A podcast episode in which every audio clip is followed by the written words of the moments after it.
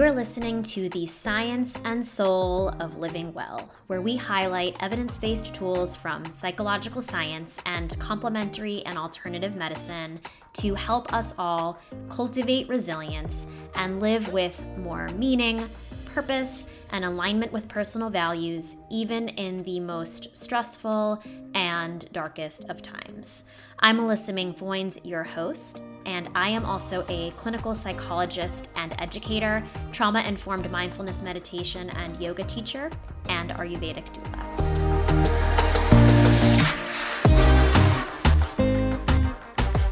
Welcome, everyone. Thank you so much for joining me for this week's episode.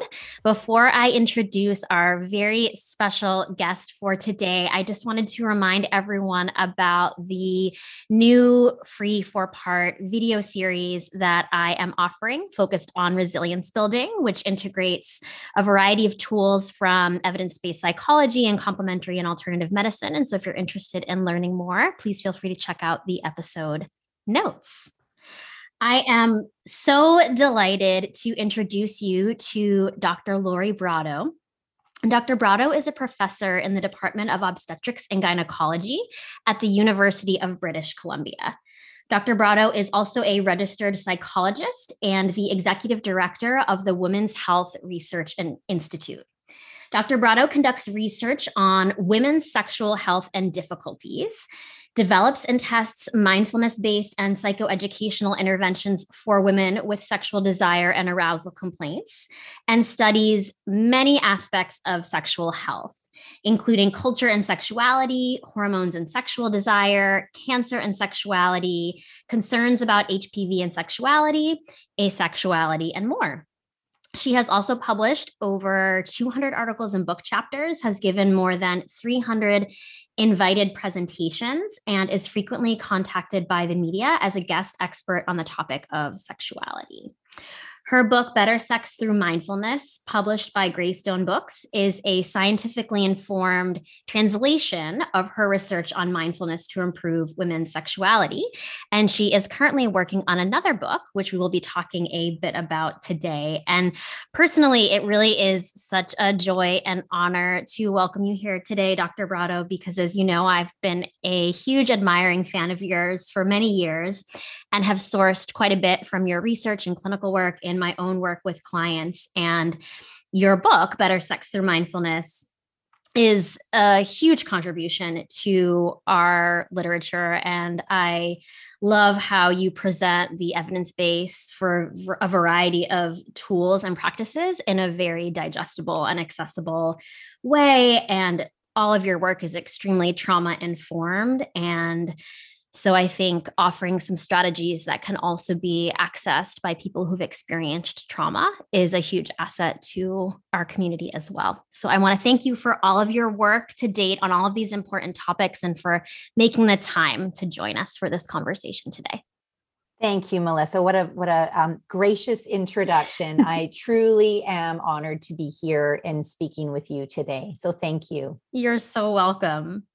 Well, I thought it might be helpful to begin in talking a bit about your definition of mindfulness, since so much of your work centers around mindfulness and people have their own working definitions, so to speak, regarding mindfulness. To just hear a bit about how how you define mindfulness in your own life and work.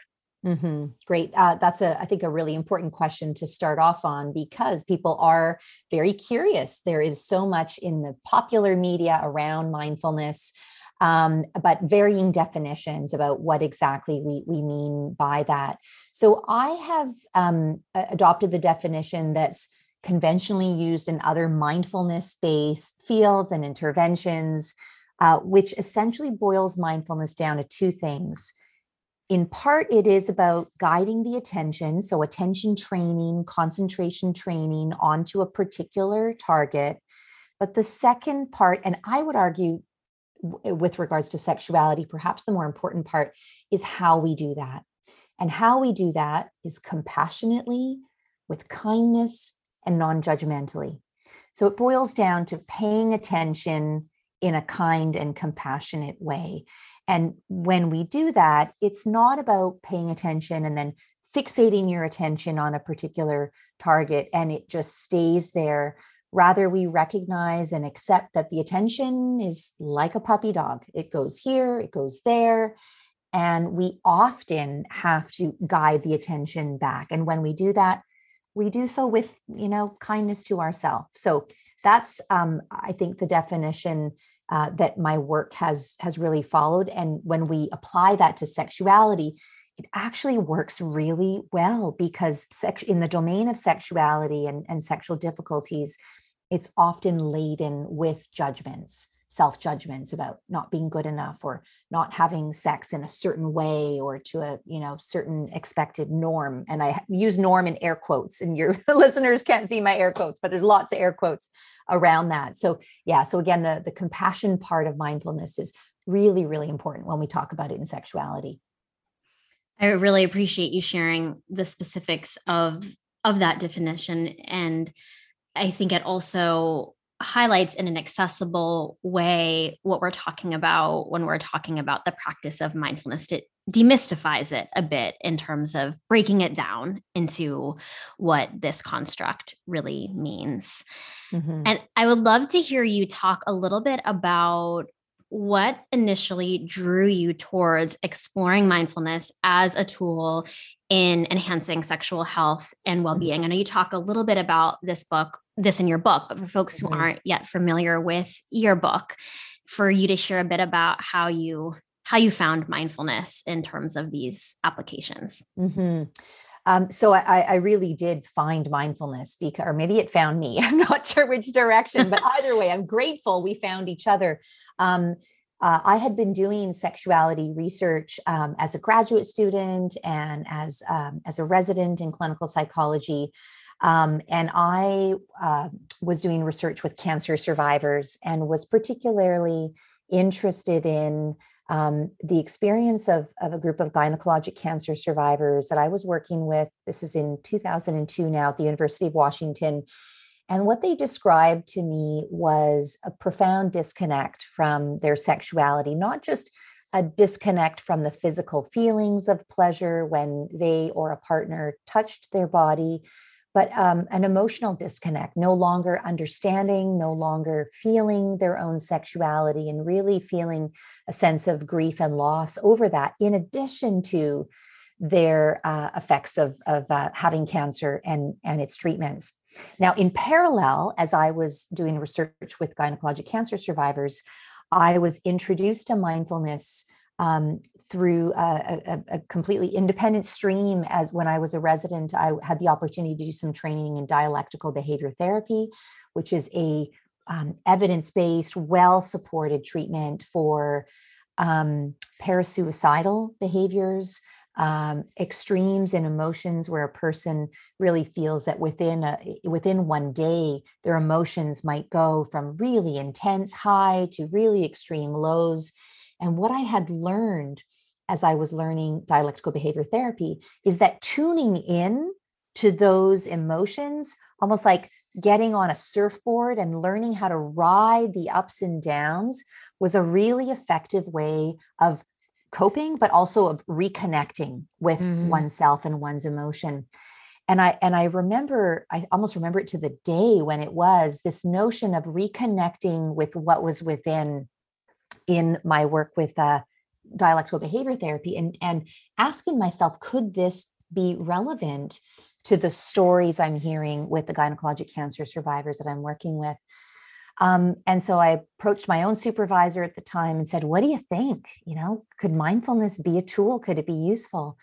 And um, my supervisor, I was so lucky to work with Dr. Julia Heiman, really a you know a giant, a pioneer in the field of of studying sexual response um, in individuals. And she said, Well, let's give it a try. And so, uh, thankfully, the survivors I was working with were so gracious that they allowed me to, to, learn this with them. So, we were learning this at the same time. I was taking the tools I was learning from DBT into the research with the survivors. They were providing feedback for me. And at the same time, we were both going home, practicing mindfulness, adopting adopting this in our in our personal lives as well. And that was really that laid the foundation then for uh, the first research study that we did, which once we had the components of, of a, a, bit of a treatment plan, I then went on and recruited a different group of cancer survivors and actually tested this. So the earliest um, version of this was three months of mindfulness. We would do this together in session, and then they would uh, practice it at home on a daily basis. And uh, the the initial findings were so striking. I mean, not only were they reporting that they could feel sexual response um, for the first time in months and months and months, but this actually translated when we brought them into uh, our sexual psychophysiology testing room, which um, for the listeners who don't know what that is, essentially we bring them into a private room, they insert a sterile vaginal probe. They then view some um, female friendly erotica, their body responds, and then we are able to measure what does the body do in response to these sexual triggers. And we found after the mindfulness that we saw this huge boost in their body's response to this. So there were enough promising findings that that then paved the way for a number of much larger studies after that. So um, i think the the important thing for me is that because i was new to mindfulness it was really importantly that i also personally immerse myself. So i went to courses i took webinars i um, got a teacher i found a group where i could learn mindfulness and importantly i began to practice this in my daily life as well I, I think that is so helpful to to hear because I think so often when we are met with certain tools that could be helpful in our lives, we can feel a bit of shame or self blame about needing these certain tools, so to speak. But as you articulated, these are tools that we can all benefit from for various reasons. And they really are so such powerful life practices. And while you were talking, it was interesting for me to hear a bit about both the astounding effects that effects that you noticed after a short period relatively short period of time of course practicing something every day for 3 months is an effort that takes commitment and to see such profound effects after a relatively short period of time following uh, many months of having sexual difficulties i think is very inspiring and hope instilling to really acknowledge that when we are met with the right kinds of tools and strategies we can shift some mm-hmm. of these um, domains of our lives yeah. so i think that's really powerful to hear about yeah, and uh, you know, I think this is where the I, it always makes me smile when I think of three thousand plus years of Buddhist meditation, um, and no one ever asked for the empirical proof right. that this was helpful in their lives. They just lived it and they mm-hmm. experienced those benefits. Um, and uh, of course, we we do live in an age where scientific evidence is really important. Mm-hmm. It also is really important for for the public and for consumers as they're making their own decisions about where they may want to invest their time. So um, to be able to have the data now across a large number of different studies and studies that are not just by my own group at the University of British Columbia in Vancouver, but but by multiple other groups around the world with different populations of different people. Um, but the story is is a converging one, and it's very clear, and that is and that is that mindfulness. Um, it I, I would I would go so far as to say mindfulness is the most important ingredient for satisfying and embodied sexuality. Mm-hmm. I, I, I would put my name to that. Um, and and now, of course, we have the data that uh, that can show that as well. Mm-hmm. You're reminding me of one of my favorite quotes from your book, which is towards the end, which builds on this theme that we're talking about about the essential nature of mindfulness to embodied and satisfying sexual lives and you write let me see here. Based on my own observations of mindfulness, I would argue that satisfying sex is quite simply not possible without mindfulness. When the women in our groups recall an experience of magnificent sex, the details of the activities and settings vary significantly. However, their stories share one critical ingredient in common. The person was fully present, fully alive, fully connected, fully there. Mm-hmm. Acrobatic mm-hmm. or willful stamina are not what makes sex truly magnificent. In my opinion, it is mindfulness to be fully present with each sensation without judgment or without commentary is what I think has been missing from sex from the countless women who are dissatisfied with sex. It cannot be packaged up in a pink little pill, it cannot be injected or placed on the arm in patch form. It is simple but not easy. It requires a lifetime commitment to practice. Mindfulness is transformational. I invite you to begin to experience sex in a way you never have before. It is all within reach simply by paying attention right now, right where you are. Yes, that's it. Wow. I love it. Ooh, I love it. I know. I had goosebumps while I was reading that. so, Dr. Brotto, something else you you mentioned when you were explaining your journey to, to mindfulness, this mutual finding of each other, was the importance of both emotional connectedness as well as physical connectedness mm-hmm. and sexual well-being and vitality being a holistic process so to mm-hmm. speak and i wonder if it might be helpful for people to hear a little bit more from you about the multitude of influences that contribute to sexual desire and sexual mm-hmm. arousal because i think one of the really helpful strategy, so to speak, in being more embodied in our sex lives is understanding our own sexual response. Mm-hmm, mm-hmm. And that is something that many of us, due to conditioning, due to how we were raised, certain mm-hmm. societal messaging, just are not taught about how mm-hmm. our bodies work. And so, yeah. would love for you to share whatever you think is relevant in that regard.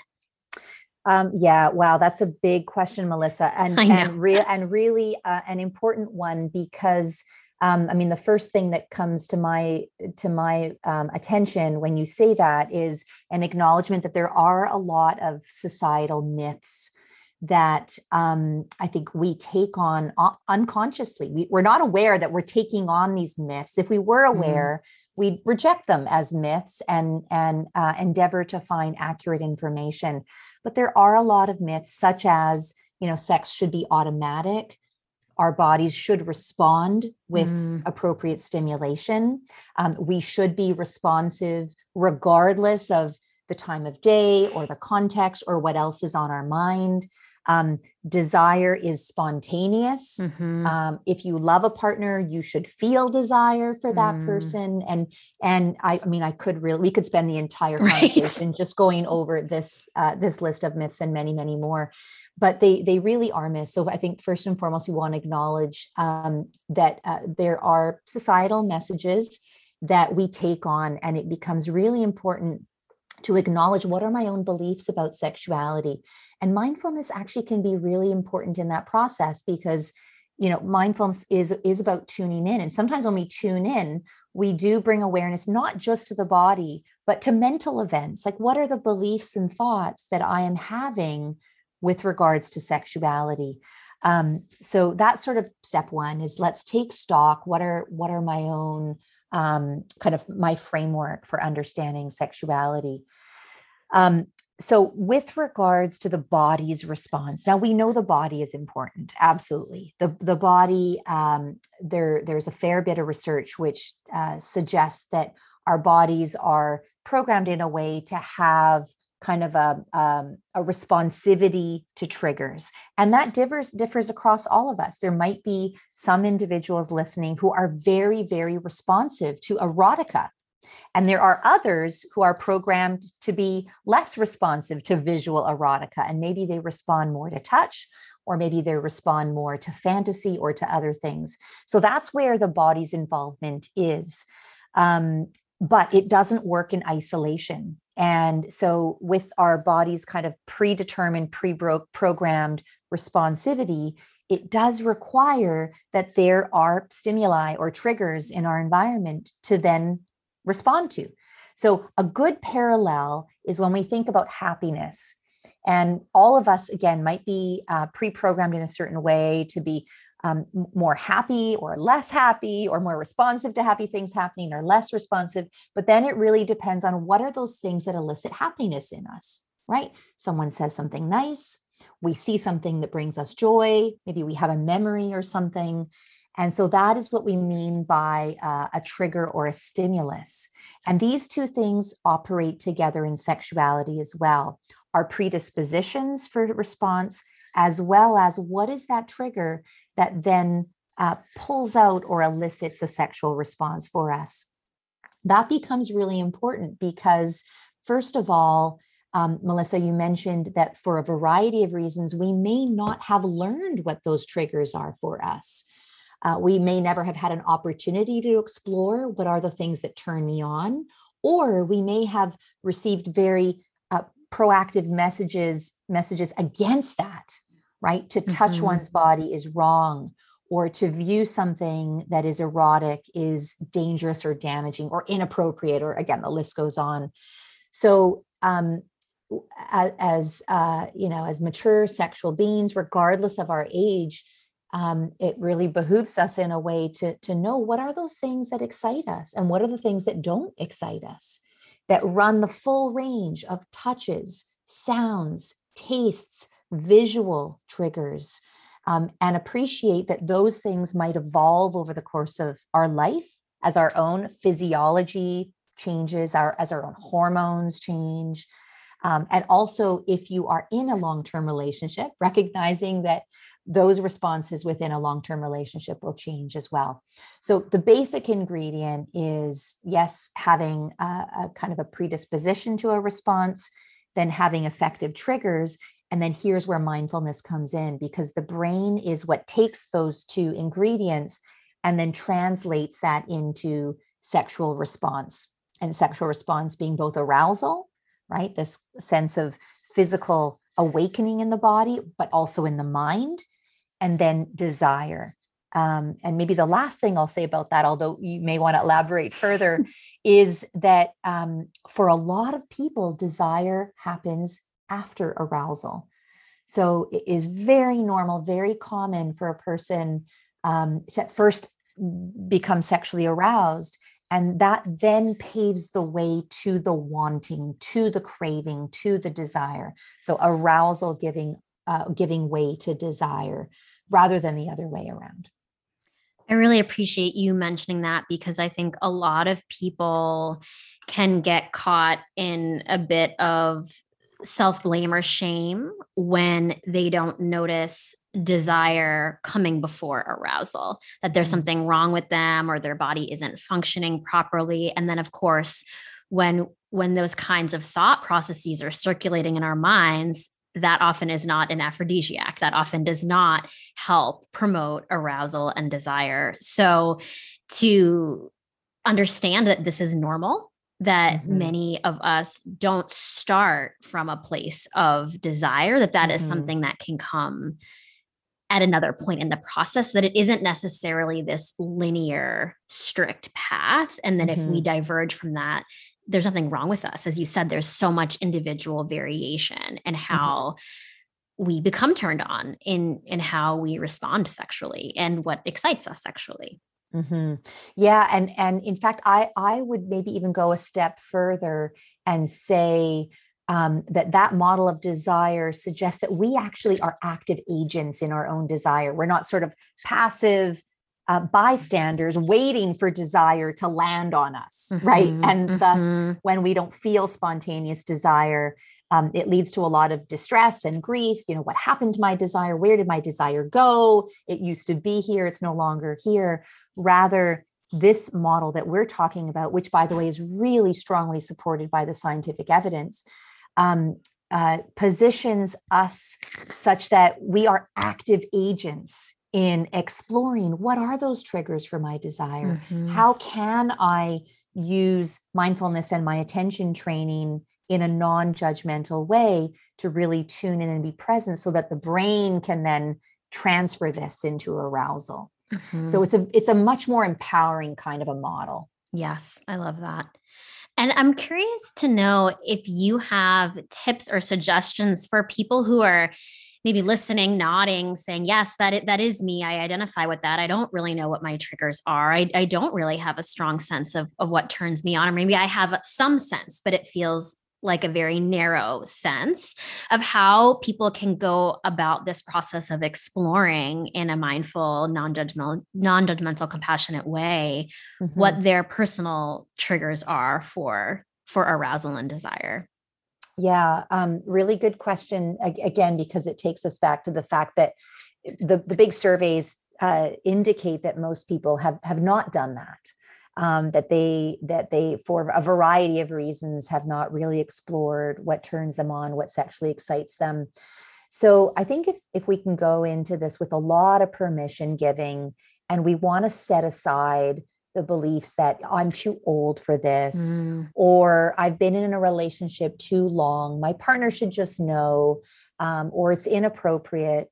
Rather, if I think sometimes I borrow the lens of health Mm-hmm. And if we mm-hmm. can view this as really, truly health promoting, like this is a way for me to really nurture and take care of my broader health. And it's actually not that far of a stretch because other data tell us that sexual health is a big part of general health and general mm-hmm. quality of life. In fact, so much so that the World Health Organization has declared um, sexual health as a fundamental part of quality of life and general health. So it's not that far of a stretch to say when we invest this time in learning about and exploring our own sexuality, we're actually contributing to our own general health and well-being. Um, so I'll just pause because I really want your listeners to take that on. Yes. And and uh, and, and believe that. So that that I think is is step number one. Um, and also acknowledging that yeah, it might be challenging.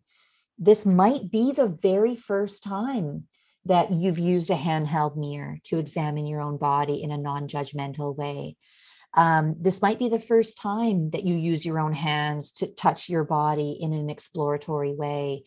Um, and and all of that is fine. It doesn't have to be a one and done sort of an exercise. Rather, it can be sort of thing that we make a commitment to doing over the course of a number of months, maybe once a week over the next few months.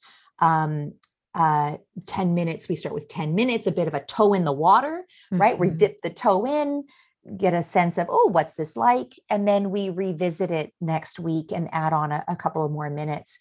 Um, and I think setting the intention going into this, which is, I'm not setting out on this journey of self exploration to get anything in particular. We're not searching for orgasm. We're not searching for the holy grail. Rather, it is the journey of truly getting to know my body and my responsivity.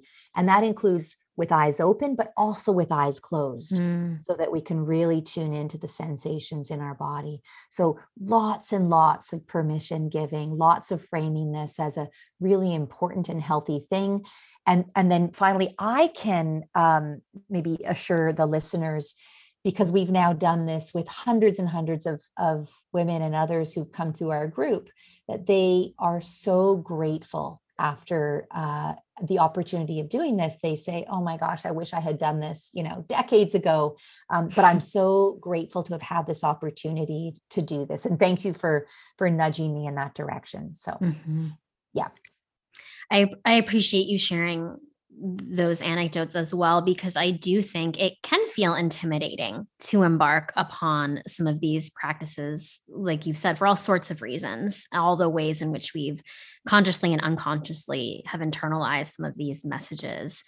And also, as you said, for many people who have had trauma, sexual trauma, have had medical conditions like cancer that has affected our relationships to our bodies, or even unpleasant sexual experiences that we don't necessarily deem traumatic per se, but have created certain associations around sex or a certain emotional charge around sex that that can just bring up a lot of emotion when we are engaging in some of these explorations. And I'm wondering if you have any wisdom to share for people who are taking some of these steps you did mention taking it slowly and mm-hmm. going at your own pace um, and i'm wondering if there are any other tidbits or, or pearls mm-hmm. of wisdom you might share for people who are, are finding a lot of emotional charge and activation coming up around some of this exploration? Um, yeah, so it's making me think of two things. The first one is memory. And, you know, memories are so powerful. And, um, you know, smell, for example, because smells are stored in the oldest part of the brain, the hindbrain, the olfactory cortex, it is amazing when people can you know smell something that they haven't smelled in decades and as soon as they smell it it takes them back mm-hmm. to that episode um, and uh, memories of past sexual encounters particularly negative sexual encounters almost work in the same way that they can be brought up in such a vivid way and often while a person is engaging in sexual activity um, mm-hmm. um, it's kind of a cruel joke that our memories play on us that we that we, we have these vivid memories become recalled in the moment of sexual activity there's some parallel um, neurophysiological uh, research that suggests maybe arousal is the trigger maybe mm. arousal that happened at that time of that bad, bad memory and then arousal that's happening in the future is the mechanism by which we recall these negative past events um, but at the same time a memory is just a memory and when we when we use the language of beginner's mind which is a lovely phrase that jon kabat-zinn and mindfulness developed, which is, is this idea that every time we practice mindfulness, yes, we have our past experiences, we have our past memories, but it's as if we're working with a brand new blank canvas every time because this day, this time, and this particular practice is not the same as the last time, the last mm. practice, mm. the last encounter. Um, and so when we go into uh, sexuality in that way, um, and and I'll admit it is challenging because those past memories, especially if it's with the same partner, they can be so vivid. Um, but mindfulness helps us go into a new encounter with a bit of that sense of a beginner's mind. It mm-hmm. might be different, and if I can really just use my attention and my compassion to stay present with whatever comes up maybe I'll be open to experiencing things in a in a slightly different way. So borrowing that kind of language of beginner's mind and acknowledging that just because we have a memory about something, a, memory does not predict future events. Mm. It doesn't. Mm-hmm. It's a statement of something that happened in the past, but it's no guarantee of what happens mm-hmm. in the future. So, the other thing I wanted to say about this um, relates to an actual scientific study, a, a, research study that we had done with survivors of, of past sexual assault who now uh, found themselves in healthy, consensual, loving relationships. They wanted to have sex, they adored their partners. Um, and when they attempted to engage in sexual activity, the arousal would trigger dissociation for them. Mm. Their, their, minds would go back to those past sexual encounters. And you can imagine, your listeners can imagine just how upsetting and distressing that is, because of course they're wanting to have sex. They're have they have consent in a way that maybe they they didn't in, in the past. Um, and so within this study, we had half of the women take part in a mindfulness um, intervention where we uh, really practiced staying with the arousal at the very earliest signs of arousal mm. uh, and progressively escalating the arousal more and more. So they would start off on their own with arousal and then gradually bring this into arousal with a partner. Um, and the, the net result at the end of the study, the end of the day, was that mindfulness allowed them to remain present, to experience arousal, um, and to uh, not dissociate, not kind of be brought, brought back to those negative uh, traumatic experiences of their past. It was very gradual and progressive. But I think the bottom line was teaching them and practicing tuning in in a safe, consensual, way was was really the key that that arousal did not have to be scary for them mm, mm-hmm. so it's almost like reconditioning your response so to speak or building new associations mm-hmm. from with the same kind of response so the yeah. same cues that signify arousal are now associated with some present focused memories as opposed to solely the more historical examples and encounters. Yeah, and and because within, I mean, mindful sex really is about tuning into the the, the sensations in the moment. Mm-hmm. And so when we do that, we we don't notice, don't pay attention to, let fade into the background, perhaps um, thoughts that are mm-hmm. that might mm-hmm. be happening at the same time.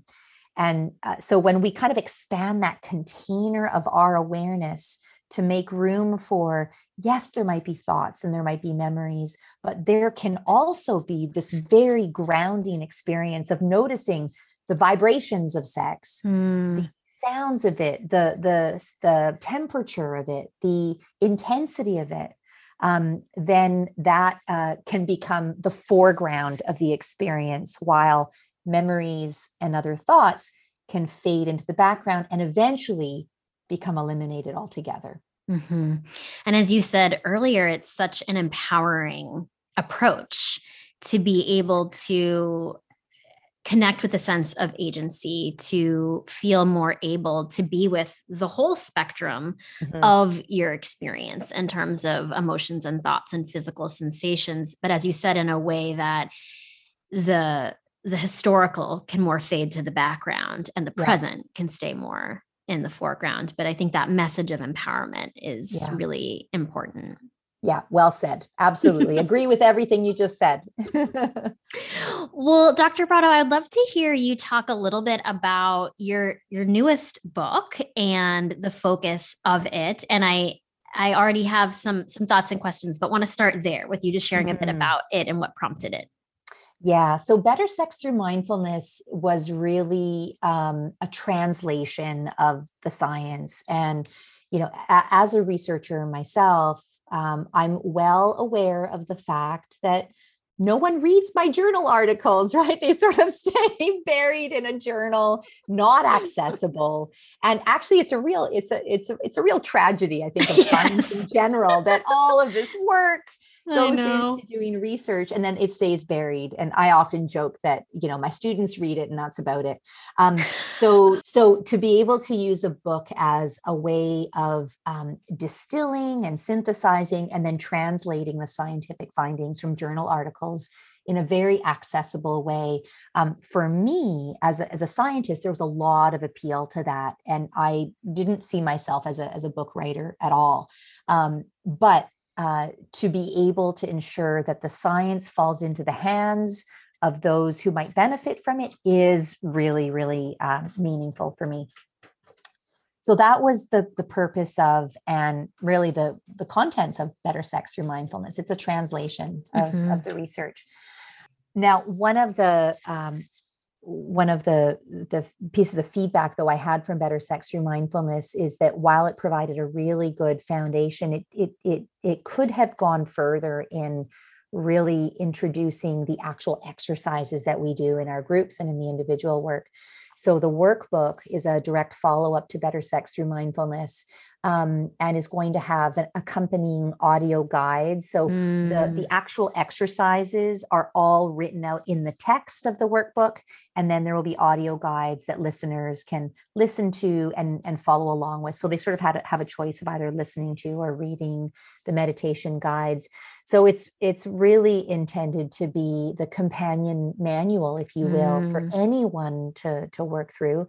I think the other thing is that in the past three years since Better Sex Through Mindfulness was was published, we have a lot more data. Mm-hmm. And we mm-hmm. have a lot more data, not just with women, but with men, with non-binary people, with trans people, people with with diverse uh, gender expressions mm-hmm. and diverse relationship configurations. And so I've really tried to um, expand um, expand the material to make it much more accessible to really to everyone, not just mm-hmm. to to women.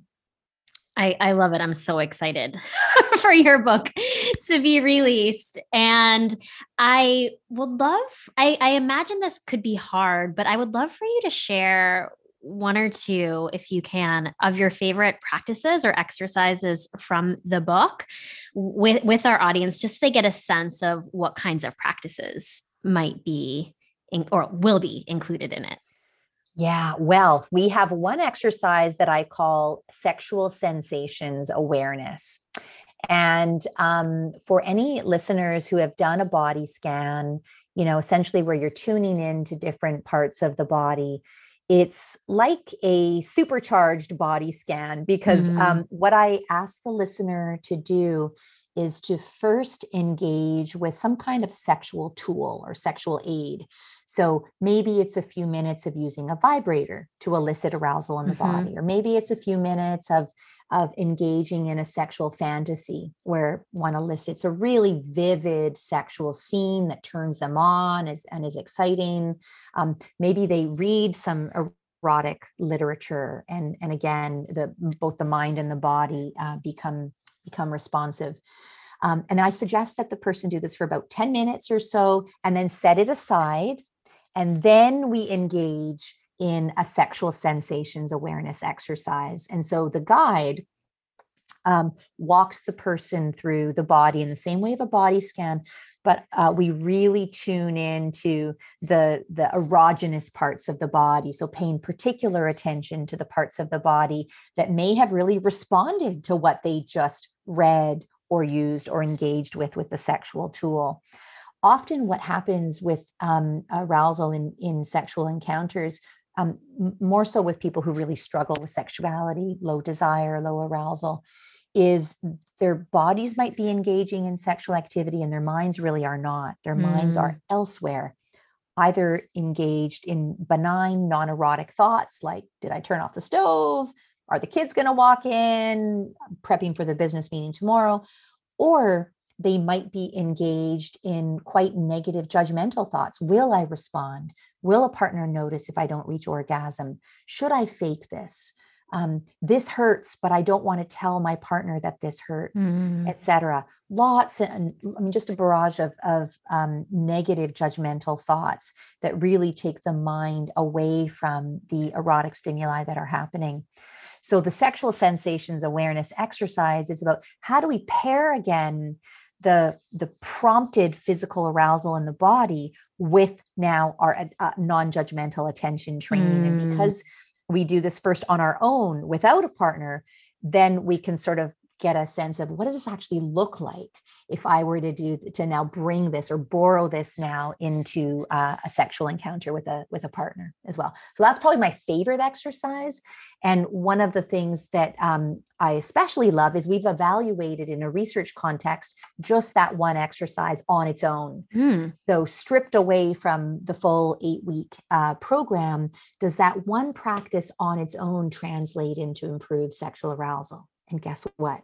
It does. it does. I love uh, it. Uh, we, we, published that study. You'll have to go through the, you know, the cobwebs of the scientific literature to find the paper, um, or I could just share it with you. But yes, we did find that just that one practice on its own results in um, more alignment of the physical arousal response and the mental arousal response at the same time in the here and now. Mm-hmm. And uh, this is reminding me of a a, a track or a turn that we were taking earlier where for so many of us there is that misalignment or that disconnect between the mental and the physical whether it's some kind of medical condition or medical procedure that has reduced physical sensation whether whether there's some kind of traumatic or unpleasant sexual experience that has led us to dissociate or cut off ourselves from the attunement of our physical sensations for very understandable reasons. But and and as you said also societal messaging et cetera just so many reasons that we can be disembodied where we can separate out or have this disconnect between mind and body when mm-hmm. in, in my mind they're they're one and the same. It's even right. just interesting that we have this expression mind body. Right. But but essentially that that through this exercise we're really bridging that gap. We're really promoting that alignment in a way that is safe in a way that mm-hmm. compassionate in a way that can be very self-guided and personalized to mm-hmm. meet one's own own one's own needs so it also mm-hmm. seems very customizable yeah yeah and you know the brain really is the biggest sex organ and the the the notion that um, mind and body are separate this sort of cartesian dualism mm-hmm.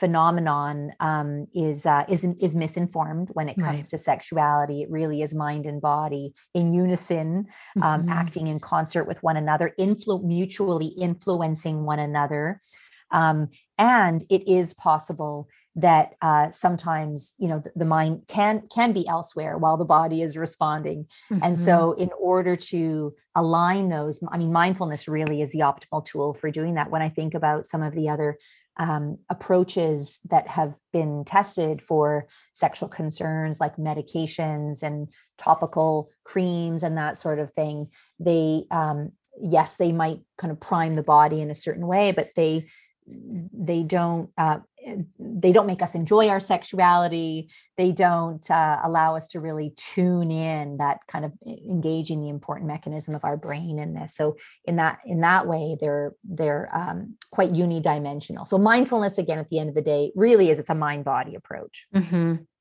well and i I know that you're more of the expert in this area than I am, but I think also thinking about some of the cognitive behavioral approaches that have a lot of merit and have been studied, which for people who are less familiar involve a lot of curiosity about certain beliefs and thoughts, challenging those beliefs and thoughts. And of course, as we've said several times so far, there are certain messages and beliefs about sex that we can internalize. And there is a lot of value in challenging those.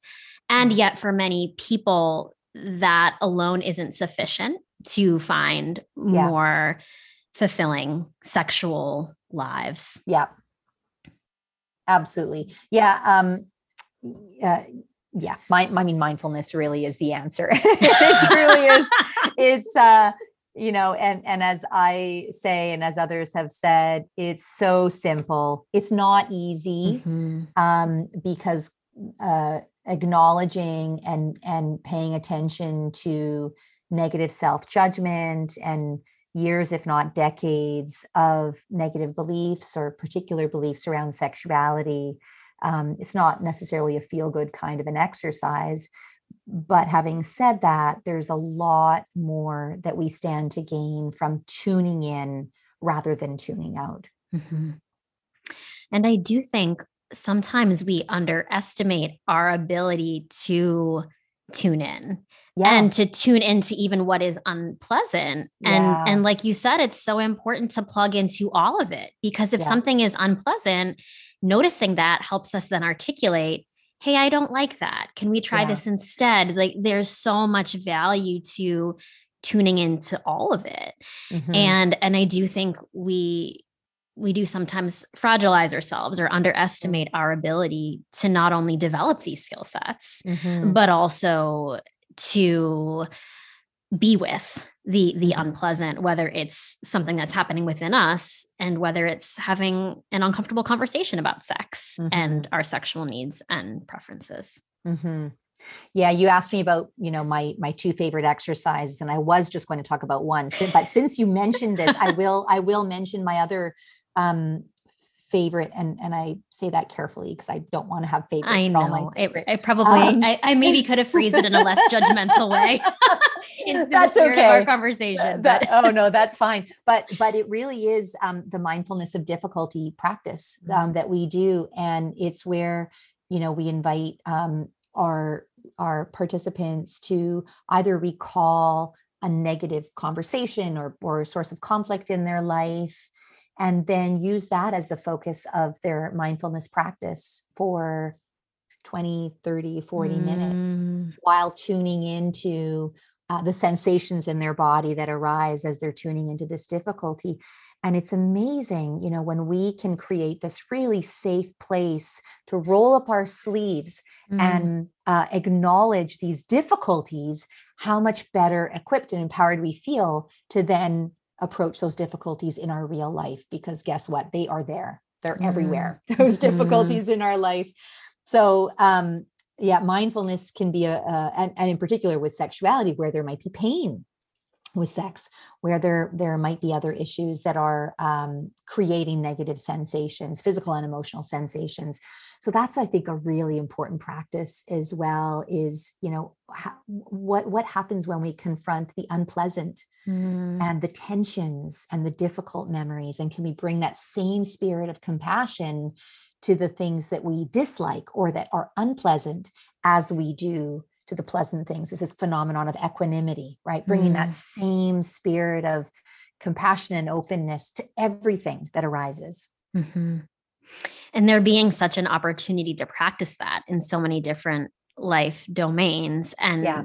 and as we're saying, the more that we practice in one domain, the more it can generalize to another. So the mm-hmm. same ability to be with discomfort that can help me in sex can help mm-hmm. me when I'm in the midst of a different difficult parenting moment with my child or right. receiving difficult feedback from a client or whatever the situation is that ability to to tune in and be with is is such a powerful yeah.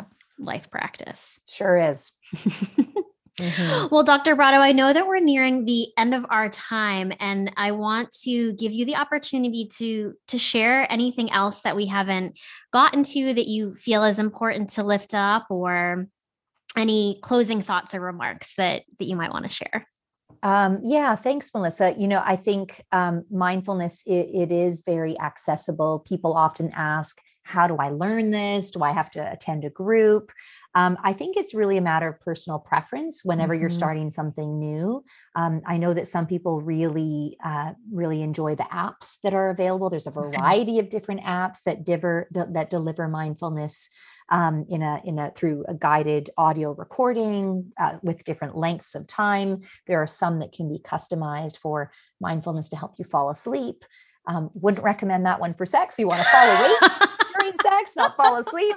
But for some people, um, mindfulness can be a really, really helpful tool for falling asleep. So that's often what I recommend is is uh, one of the apps. There's lots of free uh, guides on on YouTube and online as as well. Um, and then the other thing I'll maybe just mention, I know that you'll link to this um, afterwards, is um, just our research website mm-hmm. where mm-hmm. we also use that as a as a vehicle for disseminating good evidence-based information about sexual health to the public. Um, and so would encourage the listeners to, to follow us on Twitter uh, or Instagram or Facebook for mm-hmm. depends on what their preference is. And I imagine you'll be releasing information about your new book on those channels once it's ready. I sure will. Yes. Okay. Yes. So if if mm-hmm. folks are interested. Well, Dr. Brotto, I want to thank you so much for the opportunity to talk with you today. This is such an important and powerful conversation. And as I said earlier, I just so appreciate the empowering and heartfelt way in which you approach your work and the dissemination of this work and these practices really are transformational and have been transformational in in my own life. And so i just love being a part of forces in the world that are spreading this this ancient wisdom. And so i'm so honored to have had this opportunity. So thank you. Thank you. Thank you so much melissa. Really You're enjoyed so this conversation. Same. Thank you so much. Thank you for listening to the Science and Soul of Living Well. If you enjoy this podcast, please subscribe, share it with others, or leave us a review. If you'd like to reach out or connect more, please follow me on Instagram. I hope you'll join us next time.